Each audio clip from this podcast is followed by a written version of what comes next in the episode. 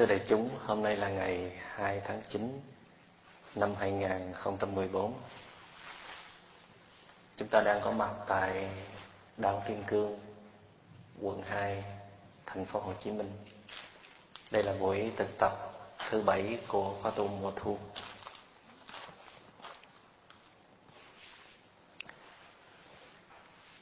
Chúng ta đang à, thực tập dòng thiền hiểu biết cũng là nền tảng được đứng trên nền tảng của dòng thiền Vipassana do Đức Phật uh, phát minh ra.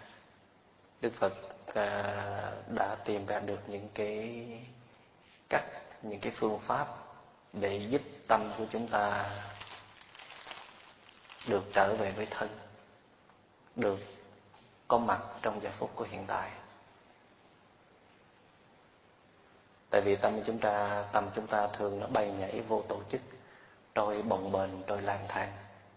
Cho nên đức phật à, đề nghị chúng ta là hãy đem cái tâm của mình để mà đặt vào trên cái bộ phận nào đó trên cơ thể. Thí dụ như là mình chú ý vào đôi mắt hay là mình chú ý vào cái môi mình đang nở nụ cười mình chú ý vào đôi bờ vai hay là các ngón tay tại vì đây là những cái đối tượng đang có mặt trong hiện tại.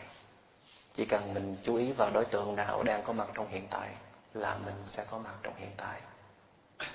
Chỉ có điều là các bộ phận trên cơ thể của mình, nó không có khơi dậy cái tính phân biệt, yêu thích hay là ghét bỏ. Cho nên mình nhìn vào thì nó nó bình yên hơn. Nó không có, tâm mình không có tiếp tục làm việc nữa để rồi Đức Phật lại dạy chúng ta cố gắng để mà đặt cái tâm mình vào một cái đối tượng khác sâu sắc hơn trên thân thể. Đó là những cái cảm giác của mình. Cái danh từ uh, truyền thống gọi là cảm thọ. Chúng ta có những cảm giác như là cảm giác dễ chịu cảm giác khó chịu và cảm giác trung tính. Cảm giác trung tính tức là cảm giác nó không phải dễ chịu, mà nó cũng không khó chịu, nó lưng lửng. Nó không có rõ rệt là một cảm giác gì. Thì cảm giác dễ chịu gọi là lạc thọ. Cảm giác khó chịu danh từ cũ gọi là khổ thọ. Và cảm giác trung tính gọi là xả thọ thì khi chúng ta nhìn vào ở trong cảm giác, thì chúng ta sẽ thấy nó nằm trong ba cái nhóm này. Thế nào nó cũng nằm một trong ba nhóm. Thí dụ trong giờ phút này bạn đã có, đang có cảm giác gì? Cảm giác dễ chịu hay là khó chịu? Nó đổi liên tục hả? Nếu bạn nhìn cái nhìn đầu tiên thì có thể dễ chịu. Nhưng mà bạn quay đi, bạn nhìn trở lại thì nó có thể đổi qua khó chịu. Rồi nó lại lập tức đổi qua dễ chịu hay là à, trung tính. Cái tâm mình nó giống như một cái cái dòng cảm thọ mình nó giống như một dòng nước nó chảy vậy đó. Chảy liên tục liên tục. Không có dòng nước nào giống dòng nước nào hết. Giây phút nào bạn nhìn là một cái cảm nhận khác. Giây phút khác bạn nhìn lại là một cái dòng cảm thọ khác cho nên nếu mà mình nhìn vào cái dòng cảm thọ mình thấy chán, mình thấy nó cũng vậy thôi, nó cũng dễ chịu như vậy, hay là nó khó chịu như vậy, có nghĩa là sự thực tập của mình nó có vấn đề. Cái chánh niệm của mình nó không có đủ sáng. Có thể sự dễ chịu nó cứ duy trì, nhưng mà dễ chịu hơn, dễ chịu hơn nữa, và dễ chịu lớn hơn nữa. Chứ không có một cái mực một cái mức dễ chịu, hoặc là khó chịu, rồi càng khó chịu rồi khó chịu càng lớn dần lớn dần, hoặc là nó nhỏ dần, nó nhỏ dần, và nó tan biến đi để cho cái cảm giác khác đi tới. Cho nên nó sanh diệt liên tục, sanh diệt liên tục. Điều này nó cũng giống như khi các bạn nhìn vào trong hơi thở. Mình quan sát hơi thở thì không có một cái hơi thở nào nó giống với cái hơi thở nào hết. Có những hơi thở nó dài, có những hơi thở nó ngắn, có những hơi thở nó hỗn hển có những hơi thở nó mịn màng. Có những hơi thở nó à, không có đều đặn. Có những hơi thở mình cảm nhận nó bị gần như đứt đoạn. Thì cái hơi thở nào cũng được. Mình không có ý muốn điều khiển hơi thở hay là chế biến hơi thở theo cái ý của mình.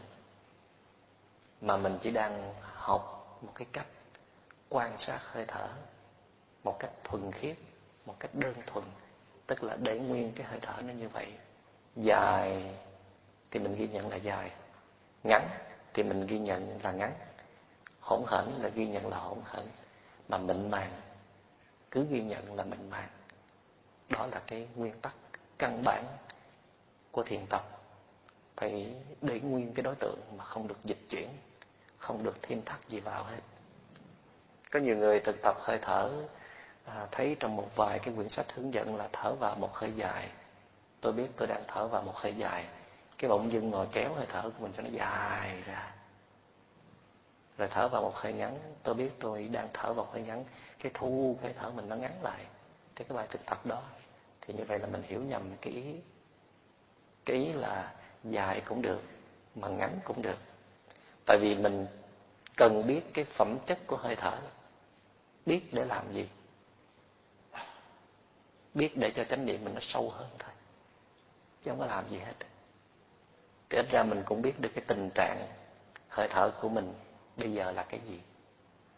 Tại vì cái tình trạng của hơi thở nó cũng phản ánh một phần nào tình trạng tâm lý của mình. Khi mà cái tâm lý mình nó ổn thì hơi thở nó khác. Tâm lý mình bất ổn thì hơi thở nó khác. Nhưng mà cho dù ổn hay là bất ổn gì cũng không quan trọng. Mình không có giải quyết cái chuyện đó ở đây mà mình chỉ đang cố gắng để mà cho chánh niệm mình nó sâu hơn, nó sâu hơn. Muốn cho cái khả năng quan sát của mình nó sâu thì mình bắt buộc phải quan sát. Cái đối tượng đó từng chi tiết, từng đường nét. Với cái kinh nghiệm đó, chúng ta bắt đầu đi vào những cái lĩnh vực sâu hơn, đó là quan sát hơi thở, xin lỗi, quan sát những dòng cảm thọ chúng ta thường ít quan sát những dòng cảm thọ của mình lắm. Chúng ta biết mình đang có một cái cảm giác khó chịu, biết sơ sơ thôi. Khó chịu bây giờ mình phải làm cái gì cho nó hết khó chịu? Mình phải nói vài câu nói cho nó bớt khó chịu. Không nói khó chịu lắm, mình phải bung. Bung ra lời nói, tìm cách để mà xả cái cái cảm giác khó chịu đó các vị biết cảm giác nó khác với cái cảm xúc. Cảm giác là feeling mà cảm xúc là emotion. Khi mà cảm giác khó chịu thì nó tạo ra cái cảm xúc khó chịu. Đó là tức giận. Hoặc là cảm xúc khó, tức giận nó tạo ra cảm giác khó chịu. Hai cái nó tạo qua nó tạo lại. Cảm xúc nó tạo ra cảm giác mà cảm giác nó cũng tạo ra cảm xúc trước hết chúng ta nói là cảm giác nó có hai loại cảm giác. Cảm giác nó đến từ các giác quan. Cảm giác phần thô. Cảm giác của mặt cạn. Thí dụ như là có ai nắm tay mình mình cảm giác thì dễ chịu, ấm áp. Đó là cảm giác đến từ thân thể. Hoặc là mình nhìn thấy một cái đóa hoa nở. Nhìn một trời xanh mây trắng rất là đẹp. Mình cảm giác dễ chịu. Mình nghe một bản nhạc hòa tấu du dương, nghe giọng chim hoàng anh của ai đó. Mình cảm giác dễ chịu, nó đến từ lỗ tai. Hoặc là mình cắn trúng trái ớt mà mình không thích ăn ớt, cảm giác rất là khó chịu. Hoặc là mình không thích ăn nêm nếm mặn mà người đó nêm mặn chát, cho nên cảm giác khó chịu xuất hiện. Và nó đến từ lỗ mũi nữa, ngửi một cái mùi cái mùi chuột chết ở đâu đó, nó bay tới là bắt đầu bóp mũi lại, là bắt đầu khó chịu trong người, đi khắp vòng nhà để tìm cái mùi này từ đâu ra. Thì đã không phải là cái mùi chuột chết, mà cái mùi, cái ba lô của ai đó chưa có chịu giặt mấy ngày, hay là đôi vớ của ai đó. Khó chịu lại càng thêm khó chịu. Tại sao vứt cái đôi vớ ở đây?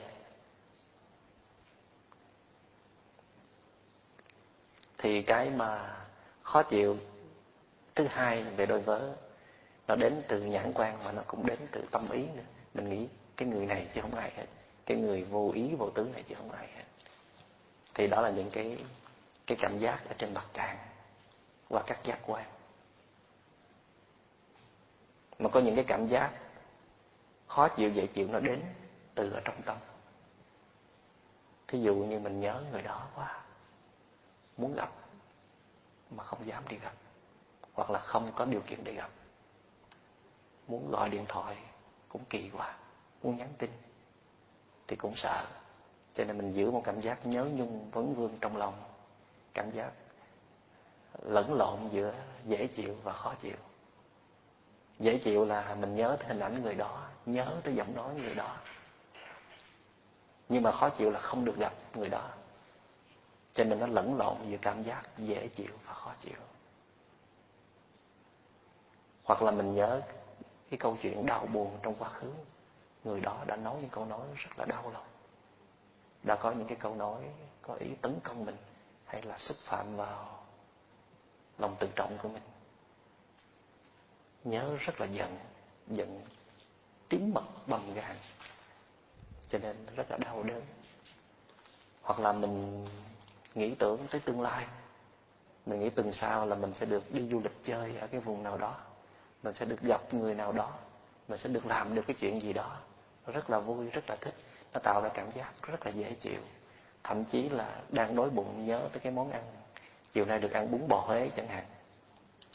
Là đã có cảm giác dễ chịu rồi. Thì những cái hiện tượng tâm lý ở bên trong, nó cũng tạo ra những cái cảm giác cho chúng ta. Chứ không phải là cảm giác chỉ đến từ các giác quan không và cảm giác là gì? Là một cái trạng thái để mình có thể cảm nhận được. Nó là dễ chịu là khó chịu hay là trung tính. Trong khi cảm xúc á, là một cái cơn phản ứng của tâm lý. Thí dụ như cái hạt giống giận nó nằm sâu ở trong tàn thức thì nó chỉ là hạt giống giận thôi. Nhưng mà bị ai đó kích hoạt vào cái hạt giống giận này hạt giống nó mới trồi lên trên bề mặt của ý thức. Bề mặt của ý thức là consciousness consciousness. Thì khi hạt giống từ ở dưới ở dưới tàn thức, tức là cái store consciousness, nó trồi lên trên bề mặt của ý thức, nó lan tỏa một cái vùng năng lượng giận ở trên bề mặt của ý thức, thì cái đó gọi là cơn giận. Mà cơn giận tức là cảm xúc. Cơn giận hay là cơn ghen cơn thèm khát, vân vân, những cái cơn đều là cảm xúc. Thì cảm xúc nó cũng có hai nhóm, cảm xúc tốt và cảm xúc xấu. Nhưng mà bữa nay chúng ta không có đầu sâu về cảm xúc, chúng ta chỉ đầu sâu về phần cảm giác thôi. Chúng ta thường đi theo cảm giác, nuông chiều cảm giác. Cảm giác khó chịu. Thế là mình đang ngồi thiền bỗng dưng có một cảm giác khó chịu đi ngang qua. Có thể nó đến từ từ các giác quan thí dụ mình nghe ở bên cạnh hàng xóm mở nhạc. Giờ này nó còn mở nhạc. Hoặc là phòng bên cạnh có tiếng ồn của một cái người nào đó đang à, à, đang sắp xếp đồ đạc trong phòng. Hay là ở dưới bếp giờ này còn nấu nướng cho nên là mình không có ngồi thiền được mà cái mùi thịt xào ở dưới bếp bay lên không có ngồi thiền được cho nên mình có cảm giác khó chịu. Khó chịu mà còn hơi bực nữa. Cái người này không có muốn mình ngồi thiền. Muốn khảo mình đây. Thế cho nên là vì mình không có chịu đựng được cảm giác khó chịu đó khi mình xả thiền, mình đứng dậy mình nói thôi lúc khác ngồi. Lúc nào ngồi không được. Tại sao phải ngồi trong một trạng thái khó chịu như vậy? Ngồi đâu có kết quả gì đâu. Cái là mình đứng lên tại sao mình đứng lên? Tại vì muốn tìm cảm giác dễ chịu. Mình tin rằng đứng lên thì sẽ dễ chịu, mà ngồi đó là khó chịu. Nhưng mà ở bên trong nó có một cái thứ khác xảy ra mà mình không biết. Đó là gì? Mình bắt đầu nuông chiều cảm giác dễ chịu. Cứ đi theo, cứ tìm mọi cách để tạo cho mình một cảm giác dễ chịu và sẵn sàng tránh né những cảm giác khó chịu. Mà các bạn biết, cuộc đời này nó có như ý và nó có bất như ý. Những điều như ý đem tới cảm giác dễ chịu. Những điều bất như ý sẽ đem tới cảm giác khó chịu. Mà nói chỉ đâu xa, những người sống chung quanh mình, có lúc họ cũng làm vừa ý mình, có lúc họ cũng làm trái với ý mình. Chẳng lẽ chúng ta chỉ đón nhận những cái điều như ý thôi sao? Còn những điều bất như ý thì mình làm gì bây giờ? Cứ mỗi lần những điều như ý, những điều bất như ý nó tới là mình sắp dò mình chạy. Mình phản ứng ầm ầm, phải không? Đúng vậy. Chúng ta rất thường hay phản ứng. Chống trả lại. Một cái gì đó nó trái với ý mình. Mà nói chính xác là chống lại những cảm giác khó chịu. Cái bản ngã mình nó nó vô minh, nó không có trí tuệ, cho nên nó tưởng cái cảm giác khó chịu này nó giết nó chết. Nó tưởng cảm giác khó chịu này nó làm mất đi cái quyền lợi của bản ngã. Cảm giác khó chịu này sẽ làm cho nó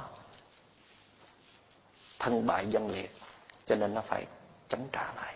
Cái đó gọi là phản ứng tự vệ cố nhiên mình là một con người thì mình phải biết bảo vệ cái sinh mạng của mình. Nhưng mà cái câu nói đó đâu có giết mình chết đâu mà mình phải phản ứng. Câu nói đó đâu có lấy đi quyền lợi của mình đâu mà phản ứng.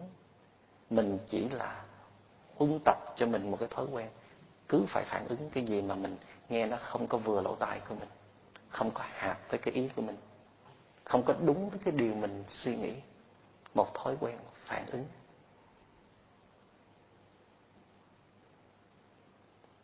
Cái người đó nói, không được hay lắm, mình cũng phản ứng nữa, chứ không phải là quá tệ. Người đó nấu cái món ăn đó không được ngon lắm, mình cũng phản ứng nữa. Mà cho dù rất là ngon đối với người khác, nhưng mà không ngon với mình mình cũng phản ứng luôn. Tức là phản ứng là gì? Là chống trả lại những cái gì mà mình cho là không có phù hợp với mình. Vậy thì mình đang trong một cái tiến trình là xây dựng cho mình một thói quen là chống trả lại một cách mãnh liệt, một cách quyết liệt tất cả những cái điều bất như ý xảy ra trong cuộc đời của mình, thì đây là sáng tạo phẩm của vô minh. Là sáng tạo phẩm của vô minh. Tại vì sao? Tại vì cuộc đời này là luôn luôn bất như ý. Bằng chống nó không nổi đâu. Bằng chống không lại nó đâu. Hết trận này là nó tới trận khác. Hết người này rồi tới người khác. Hết lần này rồi sẽ tới lần khác. Cuộc đời này rất là nhiều chông gai. Bạn không thể dẹp hết mọi chông gai được. Mà bạn phải sắm cho mình một cái đôi giày thật là chắc để mà đi trên mọi chông gai. Bạn không thể mong muốn người khác làm vừa lòng mình mãi được. Tại vì chính mình cũng không có vừa lòng mình mà. Thì làm gì mà mình có cái nhu cầu người khác làm vừa lòng mình? Mà thật ra mình cũng đâu có làm vừa lòng ai đâu mình cứ sống theo cái cách của mình thôi. Thế cho nên, trong cái tuệ giác của đức phật, thì đức phật nói, bạn phải học cái cách chấp nhận càng nhiều càng tốt những cái điều bất như ý nó xảy ra. Đó là bí quyết của sự sống mà bạn có khả năng đó. Trong sâu thẳm của bạn nó chứa một cái khả năng rất là lớn để chấp nhận hết mọi điều trái nghịch trên cuộc đời này tất nhiên là ở một cái trình độ trong hiện tại, cái trái tim bạn nó còn bé nhỏ như vậy thì nó không có chứa được. Nhưng mà nếu bạn biết cách luyện tập để mà mở trái tim của bạn ra, mở một mức vừa đủ thôi không cần phải ôm hết những nỗi khổ của người khác hay là của chúng sanh trên thế gian này, bạn chỉ cần mở vừa đủ để bạn đón nhận những cái điều bất như nó xảy ra trong cuộc đời của bạn thôi, thì bạn đã hết khổ rồi người ta khổ là tại vì người ta chống lại những cái điều bất như ý. Người ta phản kháng lại những cái điều mà người ta cho rằng nó không có phù hợp với mình. Thật ra, chúng ta chỉ là luyện tập cho mình một thói quen phản kháng thôi. Chứ thật ra những cái điều bất như ý đó, nó đâu có hại gì mình đâu. Không có ăn nhập gì mình hết, nhưng mà mình thích phản ứng vậy thôi tại vì cái bản ngã của mình nó lớn quá. Nó tưởng rằng chỉ có như ý nó thì nó mới chịu nổi.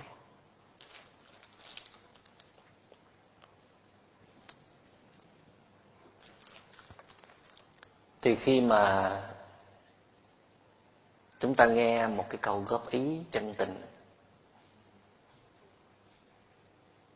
chúng ta thường không có nhận dạng ra được cái sự chân tình ở bên trong và chúng ta chỉ nghe một cái lời nói thẳng cái khuyết điểm của mình là mình bắt đầu thấy đỏ mặt, bắt đầu thấy giận ở bên trong. Thì cái bản ngã mình nó đọc được cái thông điệp rằng cái lời nói này nó trái ý mình. Ở trong nhận thức của mình nó chưa chấp nhận những cái lời này. Cái người này không có đủ tư cách để nói câu nói này với mình. Một cái người mà muốn nói câu nói này là phải ở một cái vai vế khác ở một cái quyền lực khác, ở một cái sự khôn ngoan khác, ở một cái đạo đức khác hay là một cái cái uy lực khác thì mình mới cho vô, thì bắt đầu nó phản ứng lại. Nhưng mà các bạn biết là thuốc đắng nó mới đã tật có những cái thói quen mà mình nói siêu siêu nhẹ nhẹ thì người kia không có nghe. Mà mình phải nói mạnh một chút, nói thẳng một chút, nói nghiêm trang một chút. Thì người kia mới bắt đầu chú ý. Nhưng mà khổ nổi người kia, cái đô yếu quá. Cái đô tức là cái sức chịu đựng yếu quá. Họ chỉ có thể nghe khi mà mình bắt đầu khen họ. Họ chỉ có thể nghe khi mà mình nói những cái lời nó mềm thiệt là mềm. Họ chỉ có thể nghe khi mình phải khen họ trước rồi mới được góp ý sau mà khen nhiều hơn là góp ý. Và họ chỉ có thể nghe khi mình nói cái câu nói đó phải thật sự là lễ phép khiêm cung từ tốn. Nói một cách khéo, thiệt là khéo, thì họ mới nghe. Thì điều đó chứng tỏ là người kia ăn thức ăn cảm xúc tốt nhiều quá rồi.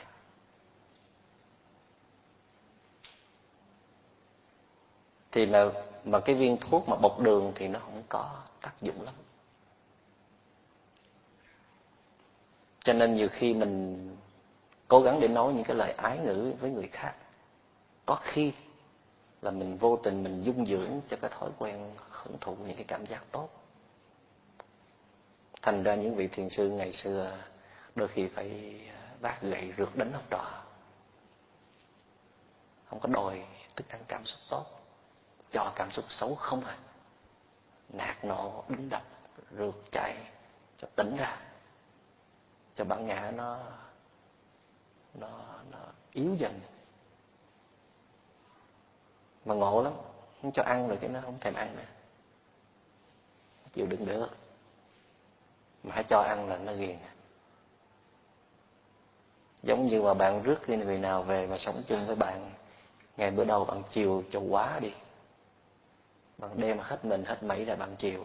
Người ta quen cái cảm giác đó rồi ba tháng sau bạn làm không nổi nữa, bạn giảm lại, người ta nhảy dựng thôi người ta đâu có quen cái cảm giác thiếu thốn như vậy đâu. Rồi người ta tưởng là bạn lại thay lòng đổi dạ nhưng kỳ thực là bạn đã kiệt sức rồi. Bạn không có anh hùng như là bạn của ba tháng trước. Cho nên mình nuôi con cũng vậy. Đừng có tạo quá nhiều những cái cảm giác dễ chịu, thoải mái cho con mình mình nghĩ trong cái thời của mình cực khổ quá rồi. Chiến tranh loạn lạc, nghèo khó. Bây giờ mình phải tạo hết mọi điều kiện tốt cho con.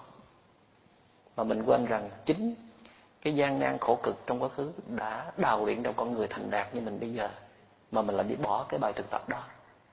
Mình lại chê cái bài thực tập đó, mình đổi bài thực tập khác. Mình bắt chước theo tây phương là con muốn cái gì cũng được hết học những ngôi trường danh tiếng, thầy giáo phải là thầy giáo ngoại quốc. Quần áo là phải hàng hiệu, cái gì là cũng nhất hết. Để rồi làm gì? Để rồi con mình nó lớn lên, giống như là một cái cây xanh tốt. Nhưng mà trên một cái mảnh đất rất là tơi xốp, một trận gió lớn đi ngang qua là ngã đổ liền ngay lập tức. Không có sức chịu đựng. Tại vì từ nhỏ lớn lên là toàn là hưởng những cảm giác tốt không à. Khác với những loài cây sống trên núi. Nhìn cái dáng nó còm cõi khẳng khiu như vậy đó. Mà khi mà nó quấn chặt vào đá rồi thì không có phong ba bão táp nào mà vùi dập được cả. Những cái người mà sống qua những cái những cái giai đoạn ngặt nghèo, những cái hoàn cảnh khốn cùng, có thể rơi tận cùng khổ đau mà họ sống được rồi đó, thì không có cái gì quật họ ngã nổi cho nên những bạn mà thành công còn khá sớm những bạn có tài năng thiên bẩm, những bạn sớm đã được mọi người khen đẹp, khen có tài, khen khôn ngoan, khen thông minh, đã có một vị trí xứng đáng trong xã hội thì phải có chừng. Phải có chừng. Nghĩa là cái sức chịu đựng không có không có lớn đâu. Các bạn quen những cái thức ăn đó rồi mà vô thường nó đến, những biến đổi đột ngột nó đến là các bạn chỉ có sụp đổ các bạn chỉ có rơi vào trầm cảm mà thôi. Cho nên chúng ta học thiền là chúng ta đang thực tập đối diện với mọi cảm giác. Nó đi ngang qua mình, dù đó là cảm giác gì. Chúng ta đang không cố gắng để mà nhìn cuộc đời này bằng con mắt của lạc quan. Có những cái những cái truyền thống họ chủ trương là là cuộc đời là bể khổ. Phải nhìn nó khổ mới được. Dù mà mình nhìn thấy nó sướng, nhưng mà phải ráng nghĩ nó khổ. Đời là khổ để mình đi tìm một cái cõi khác nó sung sướng. Dù là mình ăn cái tô bún riêu này nó ngon gần chết luôn mà phải ráng nghĩ cái tô bún riêu này ăn rồi sẽ khổ. Dù là mình ngồi một cái dòng sông rất là đẹp, một buổi chiều rất là đẹp mà mình phải ráng nghĩ nó là khổ. Ngồi bên người thương hạnh phúc như vậy đó, mà cũng phải ráng nghĩ là khổ. Rồi một một một vài cái truyền thống khác thì chủ trương đời là sướng. Tất cả những gì xảy ra trong hiện tại đều là sung sướng. Nhìn cái gì nó cũng phải ra an lạc hết. Thì đó là những cái sự thực tập không có chính thống. Đức phật không có dạy điều đó đức phật nói bạn phải nhìn trung thực trong lòng bạn. Ngay trong giờ phút này, bạn thấy dễ chịu thì bạn ghi nhận là dễ chịu. Bạn thấy khó chịu là bạn ghi nhận là khó chịu. Chứ bạn đừng có dùng cái cái cách gọi là tự kỷ ám thị. Tự kỷ ám thị có nghĩa là tự mình che con mắt mình lại. Mình mới thấy trung thực rồi, bị người khác nhồi nhồi trong đầu mình lấy cái lấy cái kiến thức đó ra để mà áp đặt lên cái cái thấy trung thực của mình. Phủ nhận đi cái cái thực tại. Cho nên các bạn phải cẩn thận cái chỗ này. Thì trong cái phần mà quan sát về cảm thọ, nó cũng giống như là quan sát về thân. Thì đức phật nói là hãy quan sát cảm thọ như chính dòng cảm thọ đang là awareness of feelings is a feeling are chứ không phải là quán thọ trong thọ. Nếu mà dùng chữ hán việt thì chúng ta có thể dịch là quán cảm thọ như cảm thọ hiện tiền.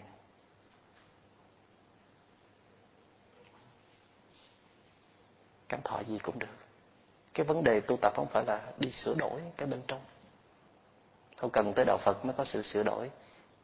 Các truyền thống khác, các nền văn hóa khác là người ta đã bài con người đi sửa đổi từ thời đời nào rồi mà sửa đâu có được. Sửa rồi nó cũng quay trở lại. Gọi là dùng ý chí để mà thay đổi tình trạng. Bạn đang khổ, bạn ráng nghĩ ra một cái điều gì đó tươi sáng để bạn bớt khổ thì cũng được. Cái đó nó cũng work, nó cũng có hiệu nghiệm. Nhưng mà có một chút à để rồi cái khổ đó nó vẫn là một thực tại đang có mặt. Cho nên bạn phải nhìn thẳng vào cái khổ mà bạn đang có. Đó là cách tốt nhất. Chỉ có điều là bạn nhìn với một thái độ như thế nào, nhìn với một cái năng lượng gì. Chứ nhìn thì nhiều người cũng biết nhìn đó. Nhưng mà nhìn theo cái kiểu nào để mà cái khổ đó nó nó nó yếu dần và nó tan biến. Để mà phá vỡ được cái cái thế thành lập của nó, thì cái nhìn đó chúng ta đang học. Nhìn như là nó đang là. Nhìn mà không có bỏ lên một thái độ nào hết.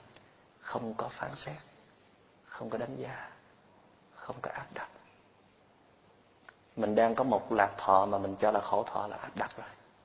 Mà mình đang có khổ thọ mà mình ráng nhìn nó lạc thọ là áp đặt rồi.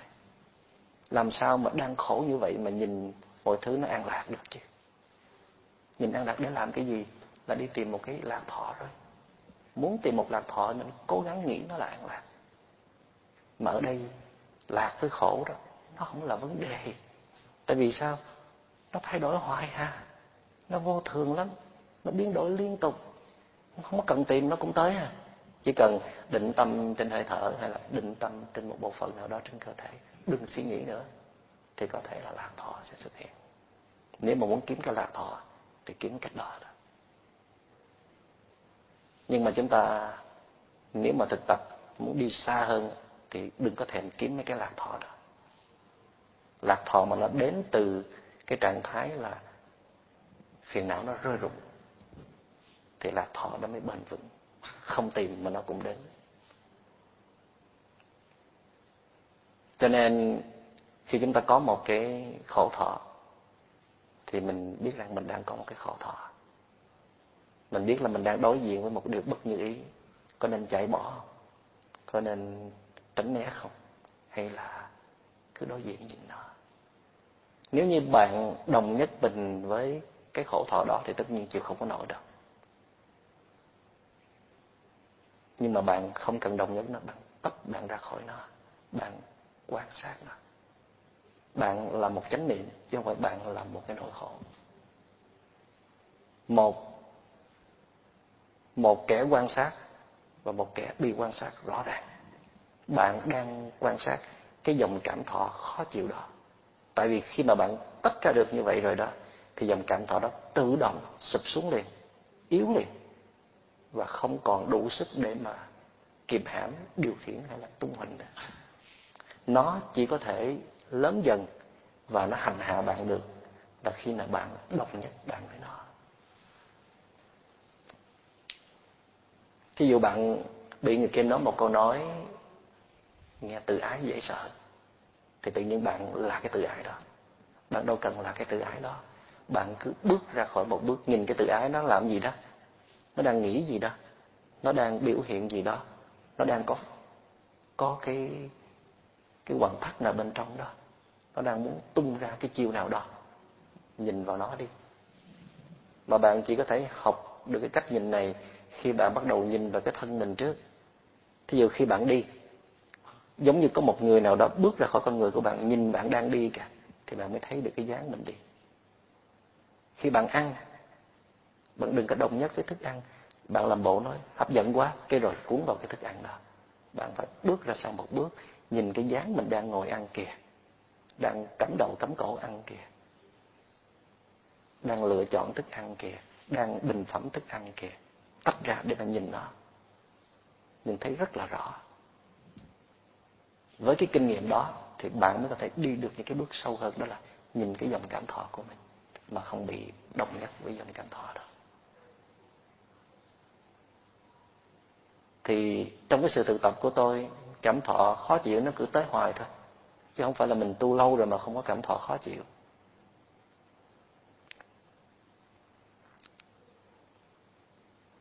Nhưng mà rất là bình thản, đón nhận nó tại vì mình có kinh nghiệm là mấy mấy cái thằng này nó tới là nó đi chút xíu là đi thôi. Cái thứ hai là mình đang sẵn sàng nghênh chiến với nó rồi. Chánh niệm đã có mặt sẵn rồi, thấy rất là rõ. Thì đây chỉ là một bài thực tập thôi nghĩa là mình có cái để mình sống. Đó là mình đang nuôi dưỡng chánh niệm, đang phát triển chánh niệm. Chứ không phải là đi xua đuổi mấy cái khổ thọ đó. Mà chánh niệm mình nó mạnh tới nỗi nó thấy sâu vào tại sao có cảm giác khó chịu đây thấy thì thấy chơi vậy thôi, chứ không có cần phải phải tìm cho ra cái nguyên do của nó. Chỉ cần phát triển chánh niệm là đủ rồi. Có nhiều người à, cho rằng là mình phải tìm cho được cái nguyên nhân của cái nỗi khổ của mình thì mình mới bứng cái khổ mình ra được. Cái điều đó nó cũng đúng, mà đúng có một phần thôi. Là tại vì có những cái thứ mà mình nhìn cái nguyên nhân của nó đó, thí dụ như đây là một sự cố chấp. Mình cố chấp, mình không có muốn lắng nghe người đó. Thì bây giờ mình mình thấy được rồi. Mình không nghe người đó, mình giữ khư khư cái ý niệm của mình. Mình thấy mình có một cái phản ứng mình một cái cảm giác khó chịu. Cho nên mình muốn thoát ra khỏi cảm giác khó chịu này bằng cách mở lòng ra để mà đón nhận ý kiến người đó. Thì trong trường hợp này là mình dùng cái ý chí, trong trường hợp này ý chí có thể xài được. Hoặc là mình đang lo lắng cho một cái chuyện gì đó sắp xảy ra, cho nên mình có một cảm giác bồn chồn, hồi hộp, căng thẳng và khó chịu thì khi mình nhìn sâu vào mình thấy, cái nguyên nhân là mình đang lo cho một cái chuyện gì đó sắp xảy ra mà kỳ thực chưa chắc là nó có thể xảy ra như vậy. Cho nên lòng nhủ lòng là, thôi dẹp bỏ đi, không thèm lo nữa. Buông bỏ cái sự lo lắng đó. Thì trong trường hợp này, mình có thể buông được hoặc cũng có thể không buông được. Nói thì nói thế, chỉ có cái buông được, có cái không. Thế cho nên ý chí có lúc xài được, có lúc không đức phật không có khuyến khích lắm cái chuyện mà khi chúng ta ngồi thiền rồi chúng ta quan sát thấy những cái phiền não của mình rồi chúng ta đi môi móc, đi tìm cái nguyên nhân của cái phiền não đó. Đức phật không có khuyến khích. Trong cái truyền thống thực tập vipassana không có khuyến khích chuyện đó. Tại vì tìm để làm cái gì cũng đâu làm được gì đâu. Thấy còn sợ hơn nữa. Thấy rồi còn bỏ thêm thái độ lên nữa. Thấy rồi còn phải suy nghĩ lung tung nữa. Cho nên mà cho dù thấy được rồi, như đã nói là không có thay đổi được tình trạng lắm đâu. Cái điều quan trọng là bạn phải giữ một mực sự bình tâm để mà quan sát suốt cái tiến trình của phiền não nó sinh khởi, hiện hành và diệt đi.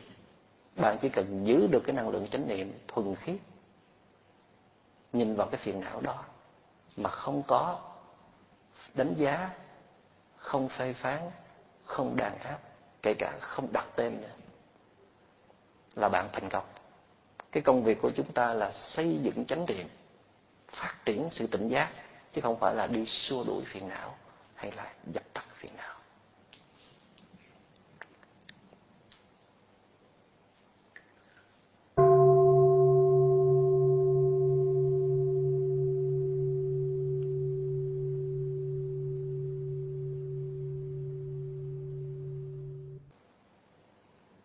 trong dân gian chúng ta có cái câu là nhà giàu đứt tay, bằng ăn mày đổ ruột. Con nhà giàu mà đụng tay chút là là làng, là trời, là đất. Nhảy dựng lên, khóc chí chóe. Những cái người mà sống trong những cái điều kiện hưởng thụ quá lớn, cái sức chịu đựng rất là kém cỏi. Còn con nhà nghèo nó cũng khóc ở cái độ đó mà phải đổ ruột, nó mới khóc cỡ đó. Chứ còn đứt tay nó đâu có khóc. Ngày nào cũng đứt tay hết, làm ruộng, làm làm ruộng, làm nương vất vả. Riết nó chay lì cái sức chịu đựng con người có thể như vậy được, và lớn hơn thế nữa. Cho nên chúng ta rất là dại dột khi mà đi chiều, đi nuông chiều bản thân mình. Có nghĩa là mình đã vạch ra cho mình một cái hướng đi là mình chỉ có thể hạnh phúc được khi mà mọi thứ trong cuộc đời này nó xảy ra đúng với cái ý của mình. Mình đang có một cái tham vọng rằng muốn mọi thứ nó xảy ra đúng với cái ý của mình. Thì đây là một một sản phẩm của vô minh tại vì rõ ràng là không bao giờ có cái chuyện đó. Trong lịch sử của loài người chưa bao giờ có cái chuyện đó những người hạnh phúc trên cuộc đời này không phải tại vì họ lúc nào họ cũng có được những cái điều như ý. Không phải là họ được tất cả những người thương yêu của họ, chiều chuộng họ. Không phải là họ muốn gì được đấy, mà là họ đã học được cái cách chấp nhận những cái điều trái ngang những cái điều bất như ý. Họ có đủ sức để mà ôm lấy hết những cái khó khăn trong cuộc đời của họ thành ra có những người họ cười được họ hạnh phúc được họ vui vẻ với mình được không phải họ không có những khó khăn. Họ đang có những khó khăn mà thậm chí khó khăn của họ còn lớn hơn khó khăn của mình nữa kìa. Nhưng mà tại vì cái dung lượng trái tim của họ lớn cái sức chịu đựng lớn cho nên họ thấy những khó khăn đó không là gì cả. Vậy thì khi mà bạn dễ dàng phản ứng á, là sức chịu đựng của bạn rất là kém cỏi một cái người mà có sức chịu đựng lớn là người ta rất là trầm tĩnh. Không cần phản ứng gì hết. Mà thậm chí là họ có đủ tình thương để mà mỉm cười với một cái người có những cái câu nói rất là dài dột có những cái hành động rất là nông cạn, rất là rất là thiếu hiểu biết. Họ thương nhiều hơn là họ muốn trừng phạt. Họ không cần bảo vệ gì bản thân họ hết. Là tại vì sao? Tại vì họ có cái đời sống riêng của họ ở bên trong rồi họ bận đang thở. Họ bận thực tập chánh niệm. Họ bận để mà quan sát những tâm hành của mình. Họ không có rảnh để họ giận. Không có rảnh để phản ứng. Không có rảnh để chạy theo những câu nói của người khác. Có nghĩa là chúng ta dễ dàng nổi giận, dễ dàng bực tức, dễ dàng tạo ra một cảm giác khó chịu. Là tại vì tâm chúng ta nó vẫn còn chạy lang thang ở bên ngoài. Đi tìm những cảm giác dễ chịu. Đi tìm sự công nhận đi tìm sự nể phục, đi tìm sự yêu thương.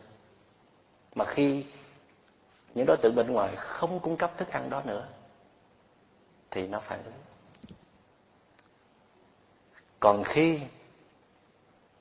chúng ta ngồi thiền, chúng ta hành thiền, chúng ta quay vào bên trong, chúng ta có thể tự chế tác ra được những cái chất liệu như là thư giãn, tĩnh lặng, bình an nhẹ nhàng, an trú trong hiện tại. Tự nhiên mình không có muốn đi tìm thức ăn gì ở ngoài nè, đủ rồi. Bản ngã nó đủ thức ăn rồi. Mà khi nó đủ rồi thì tất nhiên nó đâu có để ý cái chuyện người kia nói cái gì, người kia làm cái gì. Nó để ý người khác quá nhiều, quá khắc khe là tại vì nó thiếu cái bên trong.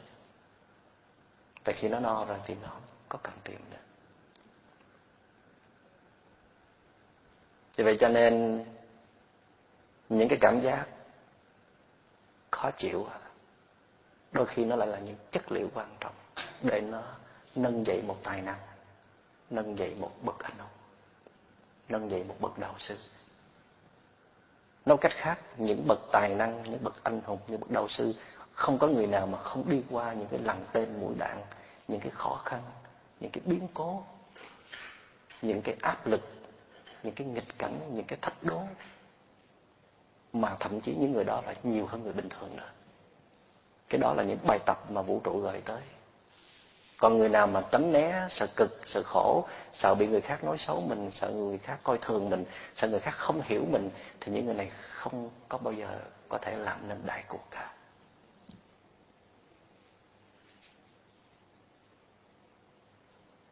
Vậy thì những cái người mà đi làm công tác tâm linh mà muốn trở thành một bậc đạo sư là phải chuẩn bị tinh thần để mà đối đầu với hàng loạt những cái thách đố, nghịch cảnh mà trời đất đưa tới. Tại vì bạn muốn làm nên một cái chuyện kinh thiên động địa mà, muốn đi tới sự giác ngộ mà. Bạn muốn mượn một cái khoản tài khoản rất là lớn từ vũ trụ để mà làm đại cuộc mà, thì bắt buộc vũ trụ phải coi bạn là ai. Mà bạn đi tu, bạn bước vào cái môi trường thiền tập mà bạn đòi cái này, đòi cái kia cho bạn được thoải mái thì hồi đầu mình mới đến cái chỗ tu tập mình không có dám đòi đâu. Người mà mình mới quen mình không có dám đòi gì hết. Khó chịu cũng ráng cắn răng chịu đựng. Nhưng mà khi mà quen với nhau thật rồi, được bên kia quý chuộng rồi thì bắt đầu là mình bung ra những cái đòi hỏi, bung ra những cái phản ứng rất là dư thừa rất là dại dột.